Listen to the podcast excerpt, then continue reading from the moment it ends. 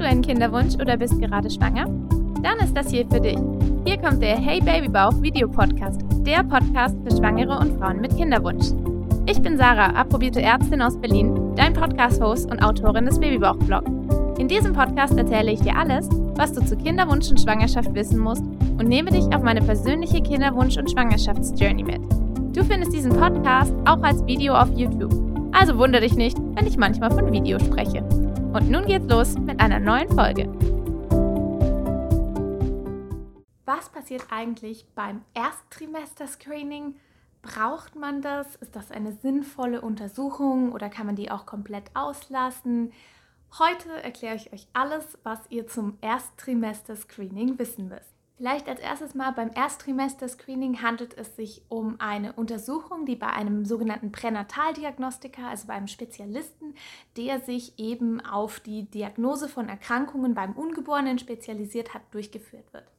In der Regel findet das zwischen der 12. und 14. Schwangerschaftswoche statt, deswegen auch Ersttrimester-Screening. Der Hauptgrund, warum man diese Untersuchung macht, ist, um bestimmte Erkrankungen, ganz besonders Trisomien, früh erkennen zu können. Um das zu untersuchen ist es vor allem eine Ultraschalluntersuchung, die dauert auch eine Weile, also nicht nur wie vielleicht beim Frauenarzt, wo es vielleicht mal fünf Minuten oder so ist, dauert es beim Ersttrimester-Screening durchaus 45 Minuten, kann auch eine Stunde sein und es wird der gesamte Embryo angeschaut. Also es ist wirklich Wahnsinn, was alles ausgemessen werden kann. Ich habe selber gestaunt, als äh, der Pränataldiagnostiker da saß und die Größe der Herzklappen, ja, ihr müsst euch das mal vorstellen, wie klein die sind zu dem Zeitpunkt, ausgemessen hat, die ganzen Strombahnen sich angeschaut hat, eben die Organe, die man zu der Zeit schon beurteilen kann, ob die richtig angelegt sind. Und dann kommt eben noch eine ganz besondere Bedeutung, kommt dem Thema Trisomieerkennung vor. Es gibt ja grundsätzlich drei Trisomien, die lebensfähig sind. Das ist die Trisomie 21, das Down-Syndrom, den das wahrscheinlich die meisten von euch schon mal gehört haben. Es gibt aber auch noch zwei andere Trisomien, die lebensfähig sind. Einmal die Trisomie 13, das Petau-Syndrom und die Trisomie 18, das Edwards-Syndrom. Beide gehen auch mit sehr starken körperlichen und geistigen Einschränkungen einher und in der Regel leben die Kinder nur wenige Tage bis Wochen. Sind also sehr schwerwiegende Erkrankungen. Und was man eben beim Ersttrimester-Screening macht, ist, das habt ihr vielleicht auch schon mal gehört, die Nackenfalte wird gemessen, beziehungsweise die Transparenz und wie groß das ist, weil man eben weiß, dass bei Chromosomenstörungen diese Nackenfalte oft anders aussieht und verdickt ist im Vergleich dazu, wie sie das bei einem gesunden Baby ist. Oder korrekterweise gesagt, einem Baby ohne Trisomie. Ich möchte hier auch niemandem auf die Füße treten mit meinem Video, sondern ich will euch ja helfen damit. Dann wird aber auch zum Beispiel auch andere Sachen gemessen, wie das Nasenbein. Also auch wieder so eine ganz kleine Sache, die gemessen werden kann. Und in der Regel ähm, wird das Ganze auch noch kombiniert mit einer Blutuntersuchung. Und zwar schaut man sich dabei das PAP-A und das freie Beta-HCG an. Das hat sich so ein bisschen als Standard herauskristallisiert. Es gab auch früher andere Blutuntersuchungen wie den Triple-Test, die sequentielle Untersuchung, wo PAP-A und Beta-HCG zu verschiedenen Zeitpunkten bestimmt wurden, weil tatsächlich PAP-A besonders gut messbar ist eher so 9., 10., 11. Woche und freies Beta-HCG wäre eigentlich so 14. bis 16. aussagekräftiger. Und da man in der 12. bis 14. das Ersttrimester-Screening macht, sagt man, man trifft sich in der Mitte und macht in der Regel heute alles zusammen. Diese Werte, die aus dem Ultraschall plus die Blutwerte, werden dann in ein Computerprogramm eingegeben und das errechnet das Risiko, dass eine Trisomie vorliegt. Also bei mir ist dann zum Beispiel noch irgendwie ein Risiko von 1 zu 8000 für die Trisomie 21 und ein noch viel niedrigeres für die viel selteneren Trisomien 13 und 18 übrig geblieben. Man konnte also schon sagen, mit aller, allergrößter Wahrscheinlichkeit hat mein Baby keine dieser Chromosomenstörungen. Und auch sonst da Gott sei Dank alles sehr, sehr gut aus. Das bringt mich darauf, wann ist eigentlich ein solches Ersttrimester-Screening sinnvoll? Grundsätzlich wird es empfohlen bei Schwangeren mit erhöhtem Alter, also eigentlich eher ab 35 Jahren oder wenn natürlich vorher im Ultraschall schon bei der Frauenärztin vielleicht irgendwelche Sachen aufgefallen sind, das Baby ist ein bisschen klein, es scheint was nicht richtig angelegt zu sein, dann ist es auf jeden Fall empfohlen. Für mich wäre es jetzt streng genommen noch nicht unbedingt empfohlen gewesen.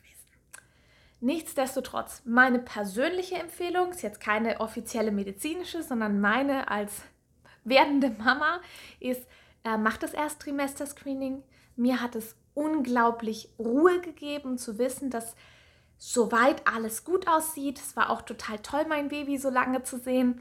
Ich mache euch irgendwann mal noch mal ein Video dazu, ob Ultraschalluntersuchungen ähm, schädlich sind. Spoiler Alert, nein, sind sie nicht. Ähm, aber das erkläre ich euch dann auch noch mal in einem separaten Video, weil das ja ein großes Thema ist, was viele von euch beschäftigt. Ja, also wenn dann wie bei mir alles alles im grünen Bereich ist. Man kriegt dann auch so einen ganz tollen Befund mit ganz vielen Daten und meistens auch noch schöne Bilder und vielleicht sogar ein Video. Ich habe tatsächlich ein Video von der Untersuchung bekommen, wo man auch sieht, dass die kleine Maus auf und ab gehüpft ist. Ähm, ist nämlich sehr aktiv. Ich habe ein sehr aktives Baby. Ich warte schon auf die Zeit, wann die Dritte kommen. Auf jeden Fall ähm, sind, ist diese Untersuchung dann sehr hilfreich, um eben bestimmte Sachen auszuschließen. Die Frage ist, was ist, wenn sie auffällig ist? Das kann durchaus mal vorkommen. Das Ersttrimester-Screening ist nicht perfekt. Es kann auch Trisomien übersehen. Es erkennt zwar ungefähr 85 bis 90 Prozent, aber das heißt immer noch, dass trotzdem ein paar übersehen werden. Und genauso kann es auch zu Auffälligkeiten kommen, die nicht unbedingt bedeuten müssen, dass etwas vorliegt. Wenn allerdings dieses Trisomie-Screening und das Ersttrimester-Screening auffällig ist, dann beispielsweise, wenn eine Wahrscheinlichkeit von 1 zu 200, 1 zu 300 daraus kommt, da sieht man ja schon, dass trotzdem auch immer noch sein kann, dass alles gut ist, dann gilt das schon als auffällig und ein kontrollwürdiger Befund. Und in der Regel wird dann eine invasive Untersuchung wie eine Fruchtwasserbiopsie oder eine, äh, also eine Amniozentese oder eine Chorionzottenpunktion vorgeschlagen. Diese Untersuchungen haben tatsächlich Risiken, deswegen sollte man die nicht so mir nichts, dir nichts ohne Grund machen.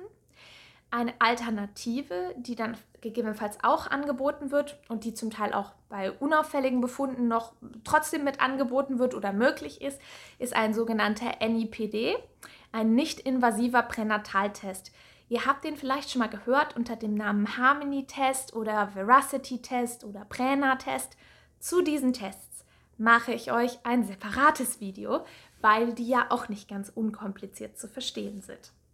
Ähm, aber das kann man häufig dann auch noch direkt machen. Das ist eine einfache Blutuntersuchung. Das kann bei Auffälligkeiten im Screening helfen, Sachen auszuschließen oder die Entscheidung klarer zu machen, ob man eine solche invasive Diagnostik überhaupt machen möchte. Man kann sie aber auch ohne Indikation trotzdem machen nach dem Ersttrimester-Screening. Je nachdem, wie euer Arzt übrigens drauf ist oder eure Ärztin, kann sie euch beim Ersttrimester-Screening durchaus auch schon eine Geschlechtsprognose abgeben. Ich weiß immer, es wird immer wieder bei Leute geben, die sagen, so früh kann man das Geschlecht nicht erkennen. Und man kann das Geschlecht so früh nicht hundertprozentig sicher erkennen. Es gibt aber durchaus Methoden, bereits in einer so frühen Woche das Geschlecht zu bestimmen. Speziell äh, geht es da um die NAP-Theory und, ihr ahnt es schon, ich mache euch ein separates Video zur NAP-Theory. Aber tatsächlich ähm, kann man daran durchaus schon mit so 75, 80-prozentiger Sicherheit das Geschlecht erkennen. Und ähm, der Pränataldiagnostiker sagte bei uns auch relativ schnell, ohne auch nur zu fragen, ob wir es wissen wollen, zu meinem Mann, mögen Sie Mädchen? Also er war auch sehr überzeugt, dass es ein Mädchen ist, was ja dann auch der NIPD, den ich gemacht habe, also der Bluttest, auch dann bestätigt hat. Also insofern, da ist was dahinter, da gibt es Studien dazu. Auch das kann beim Ersttrimester-Screening durchaus als Tendenz mit rauskommen. Es kommt aber ein bisschen auf euren Pränataldiagnostiker an, wie gut er sich mit solchen Theorien auskennt, ob er das macht oder ob er eher zu der konservativen Fraktion gehört, die sagt, mache ich nicht, so früh ist ja nicht zuverlässig. Ich finde 75 bis 80 Prozent durchaus schon eine gute Angabe. Insofern kann man durchaus mal nachfragen. Im Übrigen weil jetzt vielleicht der eine oder andere denkt, Mensch, aber das Geschlecht darf man doch erst ab 14 plus 0 erfahren. Ist so nicht ganz korrekt. Man darf es nach dem Gendiagnostikgesetz nach genetischen Tests erst dann erfahren. Es gibt diese Regel allerdings nicht für Ultraschalluntersuchungen. Insofern ist es durchaus legal, wenn euch ein Pränataldiagnostiker auch schon bei 13 plus 0 oder 12 plus 0 eine Tendenz zum Geschlecht abgibt. Das ist erlaubt. So, last but not least kommen wir zu einem kleinen Wermutstropfen beim Ersttrimester-Screening. Das Ersttrimester-Screening ist in der Regel keine Kassenleistung und muss privat bezahlt werden. Von der Größenordnung her müsst ihr euch auf 120 bis etwa 180 Euro einstellen. Es kommt aber ein bisschen auf den Arzt an. Ich habe auch schon von Leuten gehört, bei denen es mehr gekostet hat. Äh, wir haben unsere Rechnung noch nicht bekommen. Ich gehe davon aus, dass sie höher ist, weil wir ja privat versichert sind. Aber die Größenordnung normalerweise ist so 120 bis 180 Euro. Wie gesagt, ihr kriegt auch ein Bild und ein Video vielleicht dazu. Ähm, deswegen würde ich es aber vielleicht nicht machen, sondern also für mich, mir hat sehr viel Ruhe und Gewissheit gegeben. Ich finde aber einen Punkt, der ganz wichtig ist, bevor ihr euch zu dieser Untersuchung entscheidet, solltet ihr auch darüber nachdenken, was würde ein Nick, also ein auffälliger Befund für euch bedeuten. Ich finde es immer sinnvoll, über sowas vorher nachzudenken. Also würdet ihr ein Kind mit Trisomie akzeptieren? Würdet ihr das vorher wissen wollen? Manche sagen auch zum Beispiel, die sagen, ich würde es sowieso behalten, egal was rauskommt. Ich möchte es aber vorher wissen, damit ich mich darauf vorbereiten kann. Auch das ist ein völlig valides Argument. Genauso gibt es auch Frauen, die sagen, ich möchte kein Kind mit Trisomie, deswegen möchte ich das möglichst früh wissen, wenn das der Fall ist. Auch das ist völlig richtig und erlaubt und ich wünsche mir, dass wir uns alle weniger verurteilen für solche unterschiedlichen Entscheidungen, gerade in so moralisch schwierigen Fragestellungen. Aber ich finde es auf jeden Fall sinnvoll, dass man sich vorher die Gedanken macht. Und ich habe mir die auch gemacht, habe mir überlegt, was würde es für mich bedeuten, wenn da jetzt ein auffälliger Befund herauskommt? Würde ich den kontrollieren? Würde ich daraufhin handeln? Ähm, das würde ich euch schon raten, darüber nachzudenken. Höchstwahrscheinlich kommt ja auch nichts raus. Und dann ist es natürlich eine Untersuchung, die euch sehr viel Ruhe und Beruhigung geben kann. So war es bei mir. Ich war danach nicht nur überzeugter denn je, dass ich ein Mädchen bekomme, sondern auch ein ganzes Stückchen ruhiger und dachte mir, Mensch, Kleine, das wird was mit uns. Aber es ist eine individuelle Entscheidung und das, ich persönlich würde es empfehlen. Aber es ist jetzt auch nichts, wo man sagt, wenn eine Frau sagt, ich möchte kein Ersttrimester-Screening, dann ist das völlig in Ordnung genauso. Ja, und ich hoffe, das hilft euch ein bisschen weiter. Und wie gesagt, zu einigen der anderen angesprochenen Themen mache ich noch separate Videos.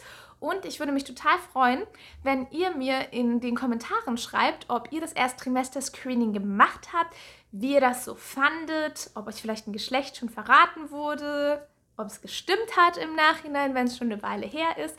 Schreibt mir das sehr gerne rein und ansonsten, wenn ihr kein Video verpassen wollt, denkt nicht, denkt dran, diesen Subscribe-Button zu klicken und vielleicht auch die kleine Glocke, dann bekommt ihr nämlich eine Notification, wenn ein neues Video rauskommt und dann erfahrt ihr als erstes, wenn ich euch die NEPDs nochmal erkläre. Und jetzt verabschiede ich mich. Macht's gut, Mädels. Mua. Wenn dir dieser Podcast gefallen hat, dann abonniere ihn doch und geh sicher, dass du die nächste Folge nicht verpasst. Oder schau doch auch mal auf meinem Blog www.babybauchblog.de vorbei und natürlich auf meinem YouTube-Kanal. Dort führe ich dir auch regelmäßig Produkte vor, die ich selbst in meiner Kinderwunsch- und hoffentlich bald Schwangerschaftszeit ausprobiert habe. Und natürlich ist der Babybauch-Blog auch auf anderen Social-Media-Kanälen vertreten. Egal, ob du in meiner Facebook-Gruppe mit mir und anderen Frauen diskutierst oder dich mit mir auf Instagram vernetzt. Ich freue mich auf jeden Fall von dir zu hören und wünsche dir jetzt noch eine wunderschöne Woche.